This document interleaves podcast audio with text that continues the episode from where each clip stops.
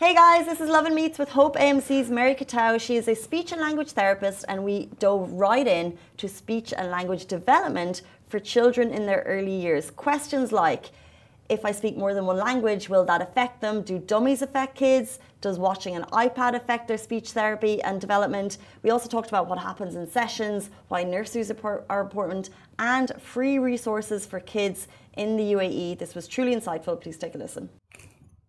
Hey guys, welcome back to the Lovin Dubai show. Today we're tackling speech and language development in children in their early years with Hope AMC's speech and language therapist, Mary Kiteou. This is a profession that plays a fundamental role in enhancing communication and transforming lives. So, welcome to the show, Mary. Thank you so much for joining us. Thank you. Thank you very much for having me and for this opportunity to get speech, language, and communication out there and broaden people's understanding of what it actually is. Amazing. So it's our pleasure. Yeah. Uh, we want to delve straight into it. Uh, like, what are the most common questions parents might have? Like, how can speech uh, and language therapy help my child? Um, that is an excellent question. And um, I think that um, when parents come to me, often they say, My child can't talk, or, you know, my child has got a speech difficulty. But actually, that's not um, only what we do. So, um, mm. first of all, we have to think of the definitions of speech, language, and communication. So, um, communication is all about why we're talking, what is the social purpose of it talking is a social construct. We use it to uh, get our message across meaningfully. And if that doesn't happen, that means we haven't succeeded. So, first of all, um, our children have to understand what it is that they're communicating for and who they want to direct it to. Mm. So, we, we deal with the communication. Uh, we also deal with language. So, that's when the child has a message to convey. Um, what are the words that they are using so that they can put in sentences to get that message across? What do they want to talk for? Is it because they want to ask a question? Do they want to ask for something? Do they want to make a comment?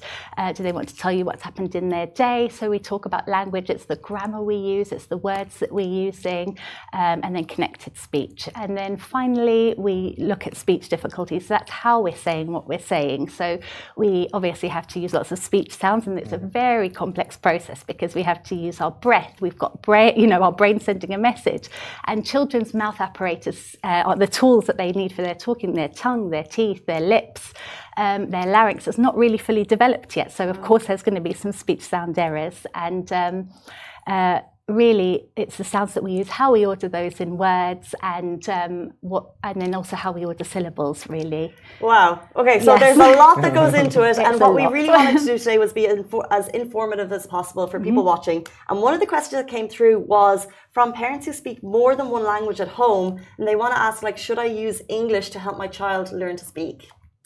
Um, well, um, I am a massive um, supporter of keeping the heritage and the cultures going. If we're not exposing our children to their language, their, their home languages, then how are they going to continue? And we don't really want to take that opportunity away from them. It's mm-hmm. important culturally. So um, the advice always is, and the research supports this, that you, the parents should talk in their strongest language actually.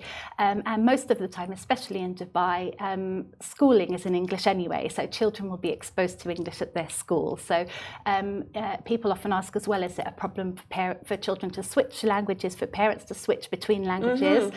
That's also okay. Um, but what we were looking for is a good language model so that the children are able to copy. Um, and children's brains are ready, sponges, ready to soak up uh, language systems, and they're able to differentiate different language systems. But sometimes parents can be worried because it presents as um, they are language delayed because if you can only learn five uh, words in a day, for example, two may have been in Arabic if that's the first language, mm. three may have been in English, and so they're not. It does seems that they're not picking up language as, as quickly. What the marker is, though, for when you should be worried is if the first language and the strongest language is not developing. So um, generally, um, some of the things we look for if children are not using 16 signs by 16 months, uh, waving, uh, reaching their hands up, pointing, uh, clapping things like this, uh, and also using single words by about um, 16 months as well. And then definitely if they're not using um, uh, combining words by two years old also. Those, those, are the things that we're looking for, that they might need a little bit of support. You really know? interesting. Wow, interesting.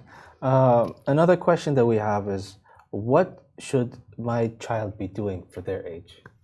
Okay, so um, this is an excellent question as mm. well. We have to look at um, children developmentally. They can't just start talking as a five year old, they're mm. going to go through steps.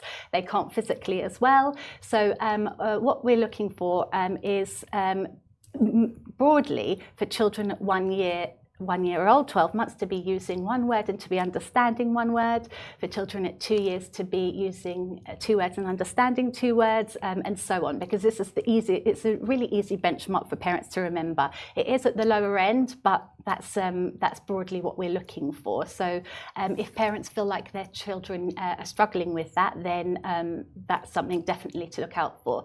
And the other thing, though, that's very important to mention is that speech and language therapy covers lots of different areas. So it's like the roots of a tree, really. We need to build the roots of the tree before the tree trunk can grow, before there's leaves, before there's blossoms. And the roots of the tree are the most important elements for children, which are social motivation and interaction. Um, playing and attention and listening. So we need to actually start on those three skills. So if parents are looking out for maybe that your child your child is moving between different activities very, very quickly, um, then, um, or maybe they are turning their back when they're playing, or they're not involving you in their play, then these are things that also indicate that maybe we can do something to support them to understand that play, like talking, is a social construct. So um, that's how the tree grows, really, and then understanding develops from this, and then uh, and then uh, actually words and language, and then sounds are the blossoms on the tree. We would typically work on them last. Uh, speaking of support, do you have tips maybe for parents at home who want to help their kids, or uh, you know, what can we do to help our children at home if they need help?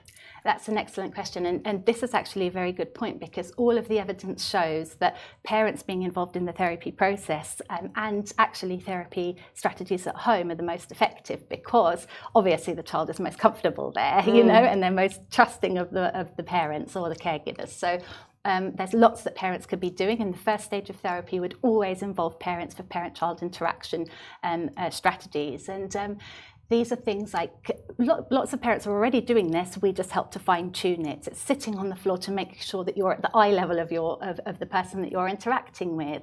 Um, it's making sure that you're actually um, following the child's lead. All of the research shows that reciprocity is really, really important. So it's easy for us to want the child to pick up uh, the, um, the brush and then use it to brush their hair or baby's hair. You know, that's what we want to do. And in fact, we would probably direct them to do that. But um, they might want to throw it at that stage. They might want to bang it. They might want to use it as a spoon to mix it. So following the child's lead means allowing them to explore things in the way that they want to do. Um, and I have a lovely example from a parent recently. She told me that her son likes to sing. And that and she demonstrated lovely reciprocity. I thought it was incredible when she decided to uh, seeing some instructions to him and using his oh, interests sweet. and using how to get him to look at her and listen to her is just a lovely example of how we're being more child-led. And uh, if you look carefully at what you're doing you're usually asking questions you're usually directing and telling them what to do. Oh let's build a tower. That's not the child's choice. So it's really about letting the child choose and it takes a lot of work and asking questions. It's just a habit for us because we want to teach. We are the uh, older person um, but um, it's a bit counterintuitive to what the child wants and that's how the child learns. Mm-hmm. Interesting. Uh, so uh, another question is, my child, my child uses a dummy. Should we stop this? So interesting. Yeah. I see babies with the dummies, and then I'm like, I thought, I thought, is there, you know, is there science telling people not to use them anymore? No. Well, it's very complex because um, uh, all of the research is a bit inconclusive, actually. So, what I can say is that there's enough reasons why, after about 12 months, you might want to limit it or um, limit it to nighttime or completely take it away. Um, so, so, it is inconclusive, but there are benefits to it too. So, parents should just be informed. And this is what speech and language therapy and any therapy is about. You want to give parents all of the information, and it's up to them what informed decisions they make. So, some of the benefits are that the dummy self-soothes. The mm. dummy um, helps them stop crying. It helps, you know, uh, parents that are busy, you know. Um, but uh, helps them to, to, to, sleep. But there's enough information to show that um, extended use um, reduces the babble for, for little babies. Um, it reduces them making the range of movement they need to do if used in the daytime. Um, because of the sucking, um, it can open the tube to the uh, ear, which can lead to ear infections as well. There's some evidence that it can lead to stomach infections. Um, and uh, generally, if you've got a dummy in your mouth and you're talking, sounds that we make at the front of our mouth are pushed towards the back of the mouth. So the easiest one to describe is if I say duck, mm. and that's a D. But if I put my thumb in my mouth, and I used to suck my thumb, uh, it will be guck. So that's completely wrong. And then that's the, if the child hears that over time, then that's how they are storing that representation of that word in their brain. Um, so, uh, but there are positives as well, like it will help with uh, with the sucking and the latch and things like this. And I just want to add that it's not only the dummy extended bottle use can actually um, have the same uh, impact, and um, uh, that's why there seems to be enough reasons why after 12 years old uh, you would want to limit it, especially in the daytime and especially around talking. Um, from dummies to iPads, is there any correlation between uh, showing kid an showing a child an iPad at the age of two to their speech and language development? Um, well, um, there are, there's lots and lots of research, and um, you know the problem with screen time is that it's one way, so it's not at all helping any of that back and forth, that reciprocity that we keep talking mm-hmm. about. It's an engagement, it's a back and forth process, and uh, iPad's only one way. And there are some shows that have developed that are a little bit better, and they leave space for the child to do something. But generally, um, limiting screen time is advised because of that. You know, it's we're thinking about the communicative environment and and what that means really is that we're encouraging uh, communication in any way we can. And uh, the screen, extended screen time I'm talking about, every parent, as we all know, will give the iPad from time to time, and that's okay. But we mean extended screen time. Screen time when we're eating um, also is, is a bit uh, detrimental because children are not thinking about their food and what they're doing. So generally, uh, the more you try to reduce it or have specific times in the day that are not around eating and other routines, the better it will be. Interesting. Um, so we come to the UAE. Are there any free resources within the UAE to help parents and kids? Um, like, what are the early signs of speech impediments? Um, so if the ch- if children are not using gestures by 16 months, mm. this can be a big indicator, really. Mm. Um, and so that would be one of the things that we can look for. There's lots of information on um, websites. If you Google 16 gestures by 16 months, it mm. will give you a lovely um, visual version of what um, children should be doing by each month, and that's really, really nice. Um, and um, uh, there are lots of uh, lovely websites too. obviously, since I'm trained in the UK, they are UK based, but speech and language um, uh, uh, .org, I think it is. It used to be formerly I CAN, has got lots of information. So does the Royal College of Speech and Language Therapists websites. Um, there's lots of information online that people can find. And there's one website, the Hanen website. It's actually related to the parent-child interaction that I was talking about. They give uh, like a wealth of information, easy to digest, easy to read. Even for me as a speech and language therapist, I prefer that. And um, so that's lots of information that they can find on the website there. And then at what point do you decide? Okay, I actually need to see a speech and language therapist?